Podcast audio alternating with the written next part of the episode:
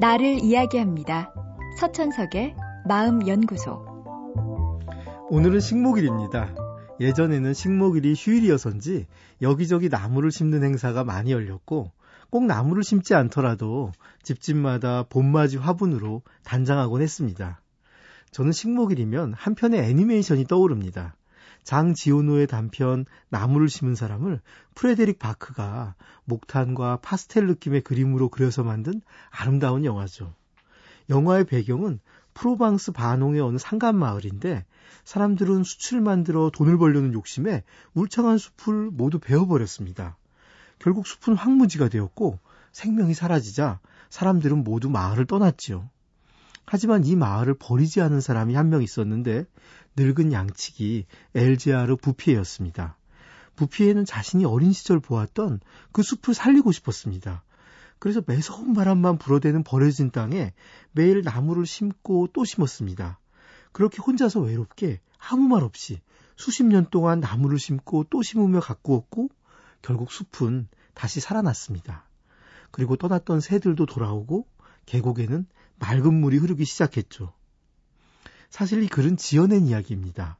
하지만 이 글과 영화에 감동을 받은 사람들은 전 세계에서 수많은 숲을 실제로 가꾸어냈습니다.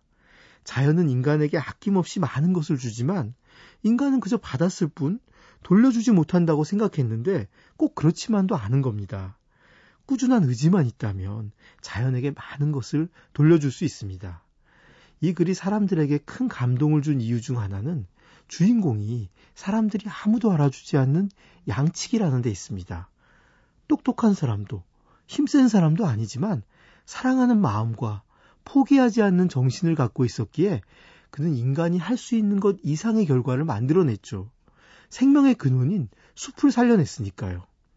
작가는 말하고 싶었을 겁니다. 자연을 창조하는 신이 따로 존재하는 것이 아니다. 사랑하고 헌신하는 태도만 있다면 모든 걸 만들어낼 수 있다. 어쩌면 그 헌신이 우리 인간에게 깃들어 있는 신의 모습이다. 지금 내가 사랑하고 헌신하고 있는 일은 어떤 일인가요? 그 일을 통해 무엇을 만들어내고 싶으신가요? 어쩌면 소설이나 영화처럼 인생이 해피엔딩은 아닐 겁니다. 하지만 대단한 것은 이루지 못한다 하더라도 묵묵히 내 길을 걷고 있다면 분명 그 속에서 자기 자신을 완성할 수는 있을 겁니다.